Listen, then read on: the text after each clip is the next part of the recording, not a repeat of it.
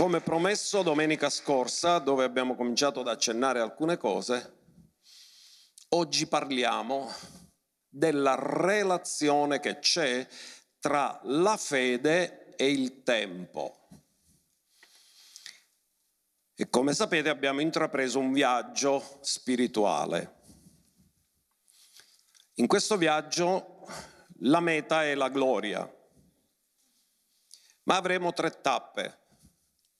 La prima tappa è la fede, perché la fede, come abbiamo cantato, è uno dei modi che ci porta nell'impossibile, fa diventare l'impossibile possibile, rimuove le impossibilità, perché tutto è possibile a chi crede.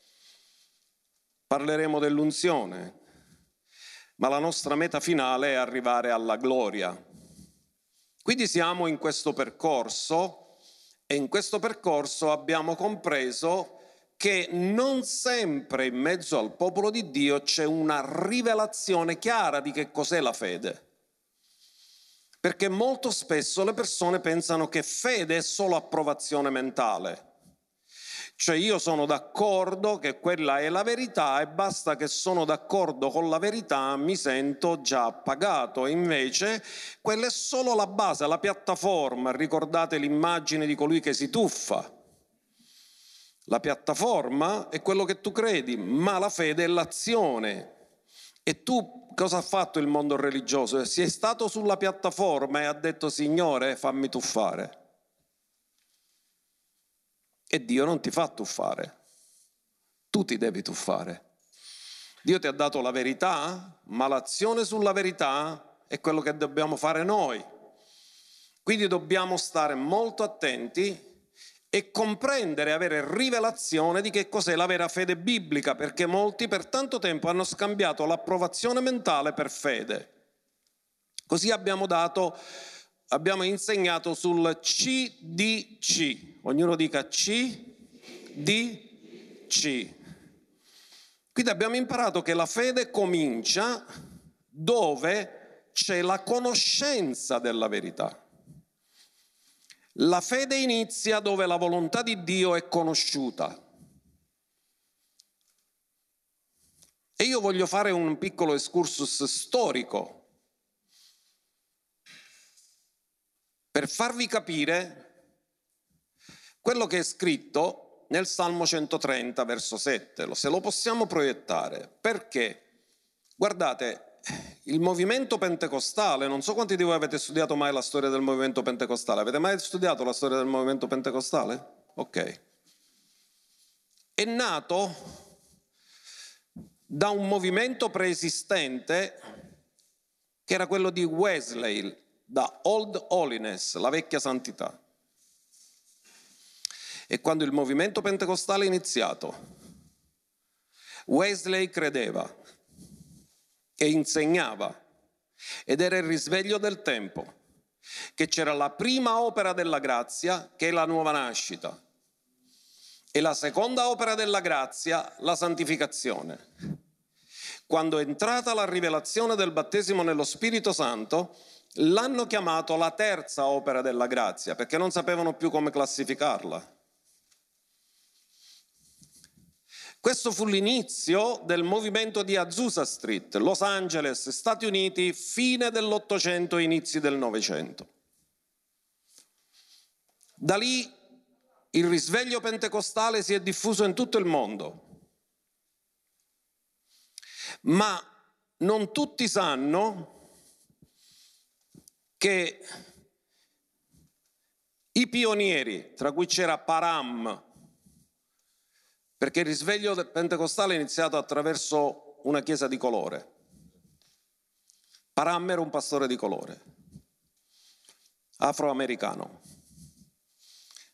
E dopo quella prima ondata, prima fase, dove sono successe delle cose meravigliose e straordinarie, Dio entravano nelle riunioni, Dio battezzava nello Spirito Santo, succedevano miracoli, guarigioni, le persone cadevano sotto l'unzione, era qualcosa di meraviglioso. A un certo punto Dio suscita un uomo che non era di derivazione wesleyana, era di derivazione battista. che si chiamava William Parham, no Durham, cioè non Parham ma Durham. Parham era quello il primo, questo è Durham, William Durham. Durham ebbe una rivelazione attraverso la quale fu perseguitato e trattato male. Perché lui disse: non esiste questa storia della prima opera, seconda opera e terza opera della grazia, esiste il tutto è compiuto. Quando lui cominciò a predicare su questo, tutti l'hanno preso per pazzo. E la sua predicazione era Galati due venti. Non sono più io che vivo, ma Cristo vive in me. In altri termini, Cristo in me è salvezza, Cristo in me è santificazione, Cristo in me è redenzione, Cristo in me è il tutto è compiuto. E naturalmente sul momento l'hanno perseguitato, ma poi molte chiese hanno aderito a tutto è compiuto, tra cui le Assemblee di Dio, che nel loro titolo hanno scritto tutto l'Evangelo. E deriva dalla rivelazione del tutto è compiuto. Ma alcuni sono rimasti wesleyani, anche nel mondo pentecostale di oggi. Per cui normalmente voi sentirete dire che le persone, quando si parla ad esempio di guarigione, noi crediamo che per le sue lividure siamo stati sanati. Ma alcuni dicono: Dio guarisce chi vuole, quando vuole e se vuole. Cioè mettono l'opera compiuta sotto la sovranità invece che metterla dove Dio l'ha messo, cioè che è grazia già compiuta. Allora guardate questo verso, perché se non abbiamo conoscenza del tutto è compiuto abbiamo limitato la nostra fede. O Israele, spera nell'Eterno, perché presso l'Eterno vi è misericordia e presso di Lui vi è una redenzione completa. Ognuno dica: presso di Lui vi è una redenzione. Com'è la redenzione?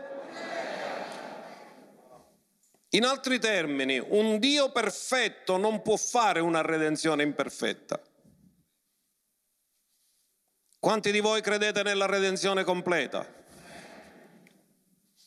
Che significa in siciliano completo? Non ci manca niente. Dillo, la redenzione è completa, non manca di nulla. Questa è la conoscenza. Se la mia conoscenza è limitata, anche la mia fede è limitata, perché la fede si poggia sulla rivelazione, sulla conoscenza della volontà di Dio. Abbiamo detto che il secondo elemento di una vera fede biblica è la decisione, cioè io non solo devo conoscere qual è la volontà di Dio, ma devo decidere di aderire perfettamente alla volontà di Dio, cioè rinuncio alla mia opinione per uniformarmi alla volontà di Dio. Questa si chiama decisione. Posso conoscere e non decidere, ma posso conoscere e decidere di aderire perfettamente a quello che Dio ha rivelato. E la terza cosa si chiama coerenza.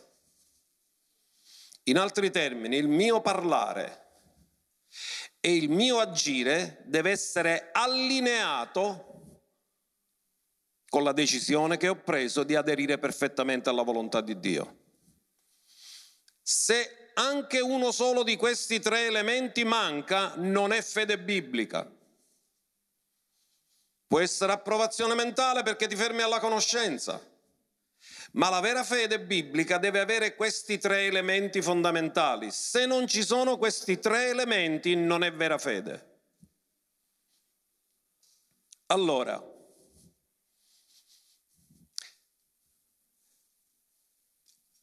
la fede attinge a ciò che è invisibile ed eterno e quindi, poiché attinge all'eternità, infrange la legge del tempo, perché ciò che è eterno non ha limitazioni dal tempo. Stamattina questo concetto lo spiegheremo con degli esempi molto precisi della scrittura, perché non voglio darvi opinioni, voglio darvi la parola.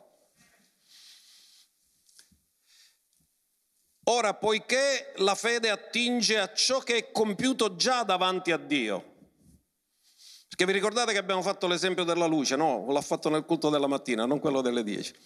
Se noi spegniamo la luce totalmente, la realtà non è cambiata, il problema è che io non la vedo.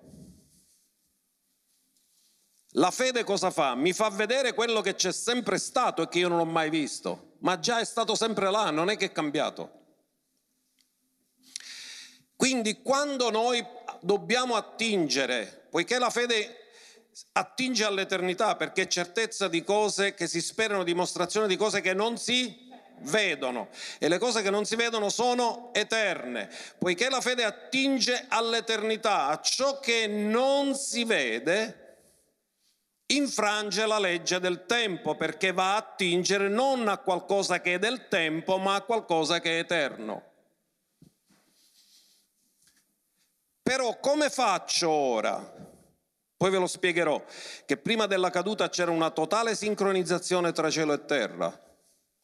Cioè, in qualsiasi momento Adamo parlava, cielo e terra erano sincronizzate e le cose avvenivano. Ma dopo la caduta si è disincronizzato il cielo con la terra. Come lo possiamo spiegare? Perché il Tempio a cosa serviva? Che era per gli ebrei il Tempio? Il luogo dove cielo e terra si incontrano, quindi significa che non si incontravano in altri posti, solo là. Perché la caduta ha disincronizzato cielo e terra. Nel Tempio Dio ha dato l'opportunità, difatti dovevano andare a pregare nel Tempio, dovevano pregare rivolti al Tempio, dovevano pregare nel luogo dove cielo e terra si incontravano. E il punto è, come faccio a sincronizzare ciò che è nel mondo spirituale invisibile con il mondo naturale attraverso la fede? Cioè, la fede per funzionare deve avere un tempo definito, perché altrimenti quando sarà il momento che l'eternità dà qualcosa al tempo? Lo spieghiamo con un esempio. La vera fede ha sempre un tempo definito, se non è un tempo definito è speranza. Andiamo a vedere un esempio. In Seconda Re quattro sedici, perché troverete, e oggi faremo una carrellata su questo, la relazione tra la fede e tempo, che la fede per agire ha bisogno sempre che definiamo un tempo esatto, determiniamo un tempo definito. Vi ricordate dell'episodio di questa donna? Chi era questa donna? Questa donna aveva molto rispetto per il profeta Eliseo. E gli costruì una stanza, fece un'offerta, non ha fatto un'offerta in denaro, gli ha offerto una stanza, ha detto quando lui passa da qui si può fermare, si può riposare, mise un candeliere, mise un tavolo, mise un letto e ha detto quando lui passa si ferma e può riposarsi e ristorarsi. Sale offerta, scende benedizione. L'offerta parla. Eliseo parlò col suo servo e disse: ma questa donna ha mostrato grande gentilezza verso di noi. Cosa possiamo fare per lei?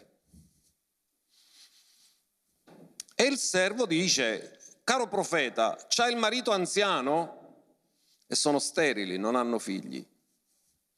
E il profeta dice: falla venire, chiamala. Lei arriva, si ferma davanti alla porta. E il profeta profetizza a lei. E questo è quello che dice. Allora Eliseo le disse, in questa stagione, l'anno prossimo, tu abbraccerai un figlio. Ascoltate, guardate com'è preciso come tempo. In questa stagione, l'anno prossimo, tu abbraccerai un figlio. Quindi lui ha fatto una dichiarazione dove ha dichiarato un tempo esatto. Amen? Ella rispose, No, mio signore, uomo di Dio, non ingannare la tua serva. Ascoltate, lei sicuramente chissà quante volte ci avevano provato ad avere un figlio, ma non ne avevano avuto. Quindi lei ha detto, ora tu mi stai dicendo una cosa che io aspetto da una vita, ma io sono stata delusa, fino ad ora non l'ho ricevuta. Quindi non mi ingannare, perché poi non succede e ci resto troppo male. Ma il profeta sapeva come funzionava il mondo dello spirito e sapeva come funzionava la fede. Lui non ha cambiato la sua affermazione in seguito all'incredulità della donna, perché in questo momento vedete che lei non ci crede, perché dice no, mio Signore, quindi non accorda col profeta. Ma questa cosa che lei ha ricevuto, questo dono che lei ha ricevuto, non era in base alla fede di lei, era in base alla fede del profeta ed era una risposta alla sua offerta. Era indipendente dalla sua fede. La parola del profeta viene fuori. Il profeta è l'uomo di Dio e parla da parte di Dio. E la donna concepì. Mai aveva concepito. Quando è che divenne madre la Shunamita? Non divenne madre quando ha partorito, divenne madre quando il profeta ha parlato.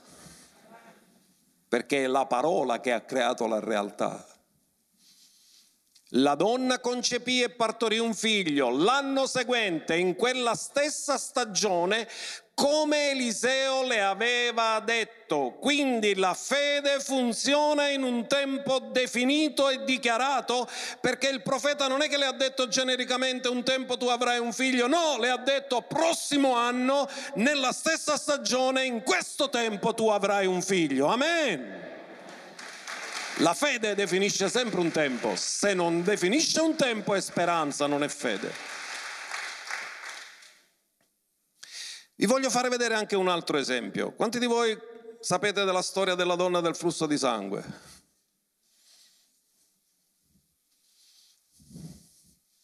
Anche lei nella fede ha capito un principio. Definì quando doveva essere guarita. Era da dodici anni che era malata. Ma appena sentì parlare di Gesù, fece una dichiarazione. E disse il momento esatto in cui sarebbe stata guarita. Sapete cosa ha detto? Appena tocco sarò sanata. Cosa ha fatto? Non ha definito un tempo preciso, esatto? In un momento, in un'azione precisa che lei ha fatto? Andiamola a vedere in due Vangeli diversi. Matteo nove, ventidue. Perché è molto interessante, perché tutto quello che è scritto nella parola non è scritto per caso. Guardate cosa dice. Gesù voltato si è veduta, la le disse, perché lei l'ha toccato di dietro. Vi ricordate che l'ha toccato di dietro? Qualche volta vi, vi dirò cosa ha toccato. Non ha toccato tutta la tunica, ha toccato gli tzitzit, che erano dei filamenti, quattro filamenti che si mettevano gli ebrei. Qualche volta ve lo spiego cosa sono gli tzitzit. Ve li faccio pure vedere. Lei non ha toccato il lembo, ha toccato gli tzitzit, cioè questi filamenti che pendevano dai quattro angoli, che era Dio che l'aveva ordinato, che ricordavano il patto. Quindi lei ha toccato il patto. Nel greco è kraspedon, che è la traduzione di tzitzit. Quindi lei tocca da dietro. Perché una donna, secondo la legge ebraica, una donna con un flusso di sangue è impura, non può toccare nessuno. Quindi le ha detto, tocco di dietro così non mi vedono. E Gesù si deve girare, si deve voltare, perché non è stato toccato davanti, altrimenti non c'era bisogno di voltarsi, si è stato toccato di dietro. Gesù vede che sente uscire virtù soprannaturale da lui e si gira. E cosa dice? Vedutala le disse, fatti animo figliola, come la chiama? Come la chiama? Figliola di chi? Poteva essere figlia di Dio? No. Ma era figliola d'Abramo. Le fa un complimento, tu sei figlia di Abramo, tu hai la fede di Abramo. La tua fede ti ha guarita. E da quell'ora la donna fu guarita. Quando? Perché lo scrittore sottolinea da quell'ora, cioè dal momento stesso in cui lei tocca, da quell'ora esatta lei fu guarita? In altri termini, la fede determina sempre un momento esatto quando sincronizza il cielo con la terra. Perché virtù uscì da Gesù in quel momento. Andiamolo a vedere da Luca otto quarantaquattro, perché qui è ancora più specifico, perché dice, uno dice in quell'ora, ma qui ora parla di istante, istantaneo, sincronizzazione. Si avvicinò di dietro e toccò il lembo del suo vestito, e in quell'istante, ognuno dica in quell'istante, quando? Guardate com'è precisa la scrittura, in quell'istante il suo flusso di sangue si arrestò, in altri termini terminò il disordine e si ristabilì l'ordine divino e si ristabilì attraverso il potere che è uscito da Gesù, ma quello che ha fatto uscire il potere da Gesù è stato il fatto che le ha determinato il momento esatto in cui doveva succedere, perché la fede è ora.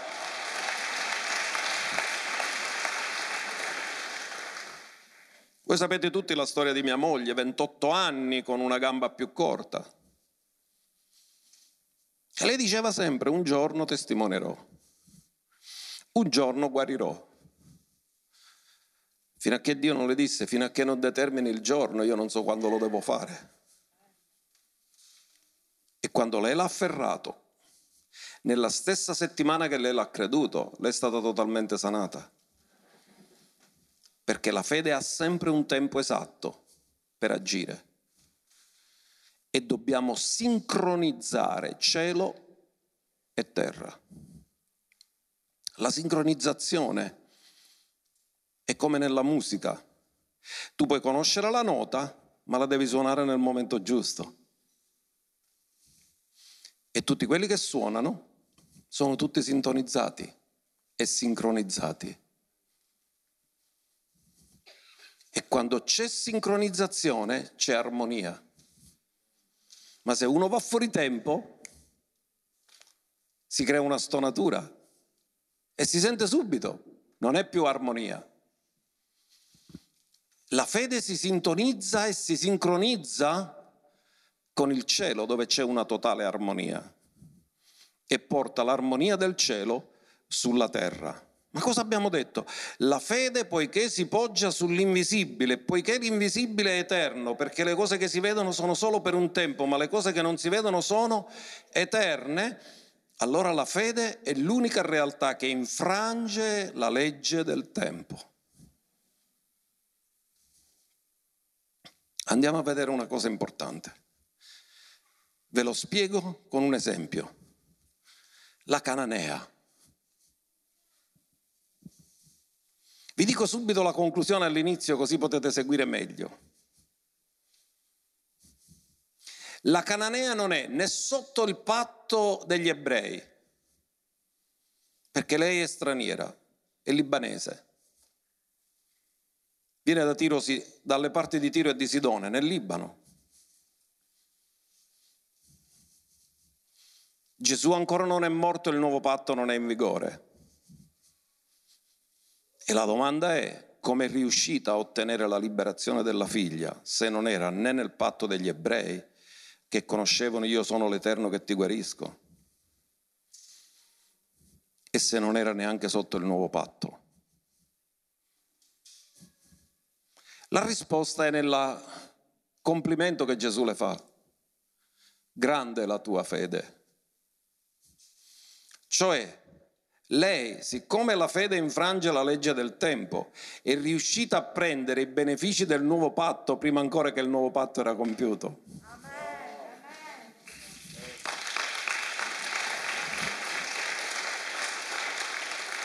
Oggi i gentili abbiamo il diritto al patto, ma allora no.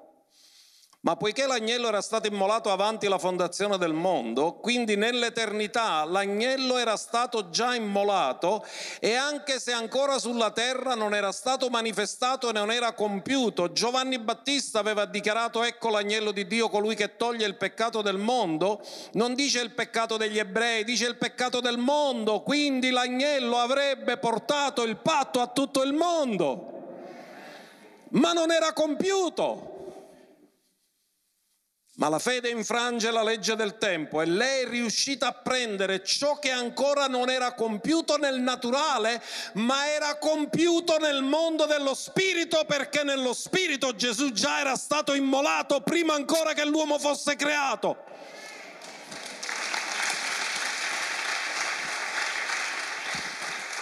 Ma andiamoci a rivedere un attimo il racconto. Matteo quindici, verso ventuno. Poi Gesù, partito di là, si diresse verso le parti di Tiro e di Sidone. Ed ecco una donna cananea, venuta da quei dintorni, si mise a gridare dicendo: «Abbi pietà di me, Signore, figlio di Davide». E questo già dimostra che lei ha rivelazione, perché come lo chiama... dimostra di avere rivelazione. Lo chiama Signore e lo chiama figlio di Davide. Cioè, nel linguaggio nostro è Signore e Messia. Quindi lei ha la rivelazione che Lui è il Signore e che Lui è il Messia. Però, come molti evangelici che gridano a Dio perché sanno che Gesù è il Signore e il Messia, Gesù non risponde a loro. Qual era il bisogno di questa donna? Si mise a gridare dicendo: «Abbi pietà di me, Signore, figlio di Davide, mia figlia è terribilmente tormentata da un demone». Vai avanti. Lei grida, ma egli non le rispondeva nulla. E tu dici: ma come, Gesù, tu sei misericordioso? Lei ti chiede di avere pietà. Lei ti chiama persino Messia, lei ti chiama persino Signore. Come mai tu non rispondi a lei? Perché lei si approcciò Gesù chiedendo un favore. È come quando tu vai da qualcuno che ha le competenze e tu vai da quella persona che ha le competenze e gli chiedi un favore. Gesù non è interessato a fare favori. Gesù è interessato a una relazione. Quando tu vai da Lui per chiedergli un favore, sei come i nove lebbrosi che si sono beccati la guarigione, ma nessuno è tornato per avere una relazione con Lui, tranne uno. Sono andati per essere guariti, ma non sono tornati per avere una relazione. E Gesù non le rispondeva nulla. E i suoi discepoli, che erano molto spirituali, che avevano esattamente la mente di Cristo. Naturalmente è una battuta, no? Non l'avevano. E i suoi discepoli, accostatisi, lo pregavano dicendo: guardate che razza di preghiere che facevano a Gesù i discepoli. Un faticito di queste preghiere. Licenziala perché ci grida dietro. Lasciala, falla andare via, questa ci disturba, grida. I, i siciliani o i palermitani gli avrebbero detto: ah, o fare ira, chissà che si sta puttando a nuocere per dalla miera. Si sta portando il cervello. Allora loro, lui, lei chiede misericordia, ma loro non sono sensibili, loro sono, vogliono solo la loro tranquillità, la loro pace, perché questa è una che grida dietro. E loro sono infastiditi: falla andare per favore, questa continua a gridare. Ma egli rispondendo disse: io non sono stato mandato che alle pecore perdute della casa di Israele. Quindi da questa risposta significa lei se ne doveva andare, perché non era stato mandato a lei. Quindi teoricamente sembra che i discepoli sono stati esauditi. Ella però, ognuno dica però, c'è un però nella vita che cambia le circostanze. Ella però venne, l'adorò. Quando tu adori, non è più un favore che chiedi, tu cerchi una relazione. Perché Dio richiede non gridatori, perché quando gridò non le rispose nulla, ma Dio richiede adoratori che lo adorano in spirito e verità. Lei venne e l'adorò dicendo: Signore, aiutami. In altri termini, prima mette la relazione, poi mette il bisogno. Mentre quando prima ha messo il bisogno senza la relazione, Gesù non le ha risposto nulla.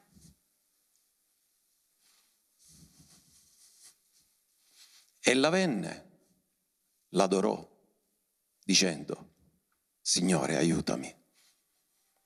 E Gesù ora le risponde.